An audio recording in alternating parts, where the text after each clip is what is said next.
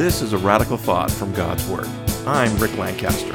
Let's look at a verse or two and see what the Lord might say to us.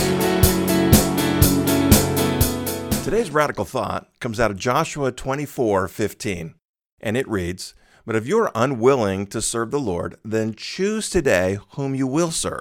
Would you prefer the gods your ancestors served beyond the Euphrates, or will it be the gods of the Amorites in whose land you now live? But as for me and my family, we will serve the Lord." context of this verse is Joshua is nearing the end of his life as we near the end of the book of Joshua. And he is giving the Israelites some last minute instructions before he leaves them. They have been in the promised land for about 25 years and still have not conquered the whole land. Joshua is concerned that after he dies, the Israelites are going to turn away from God and turn either to the gods of their ancestors or to the gods of the people of Canaan. Joshua challenges them by telling them to choose whom they will serve.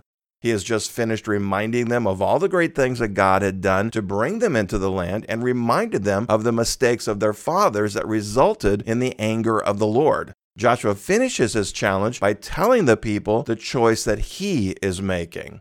The people respond by telling Joshua and making a covenant with God to follow Joshua's example. They commit to follow the Lord and turn away from any of the worthless idols that they have been worshiping. Joshua reminds them that there is a consequence that awaits those who turn away from the Lord and they seem to respond in the right way. The people do follow the Lord as long as Joshua lives. The text t- goes on to tell us that the people obeyed until all the elders who had witnessed the mighty works of God had died. We will see as we get into the book of Judges that it wasn't long after that that the Israelites did what Joshua was warning them not to do.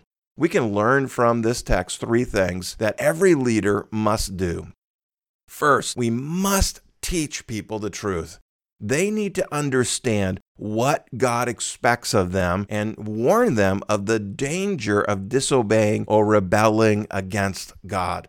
Second, God's leaders must be examples of the things that they are teaching God's people. We should be living examples of the things we are teaching God's people. Our lives must model faith and obedience to God. Third, as leaders in God's families or ministries or churches, we must be raising up leaders to take our place who will continue all three steps.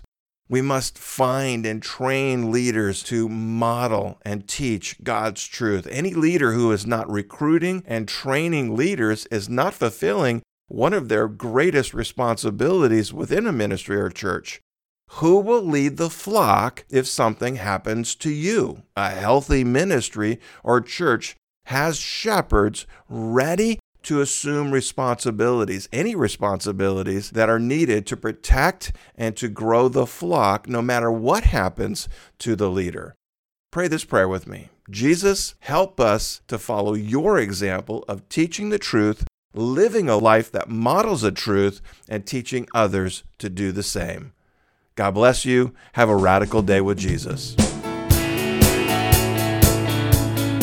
This was a radical thought. If you enjoyed this brief message, consider subscribing to this podcast. We publish three times a week. Go to a for more information and to see other podcasts and resources by Rick Lancaster. Have a radically blessed day.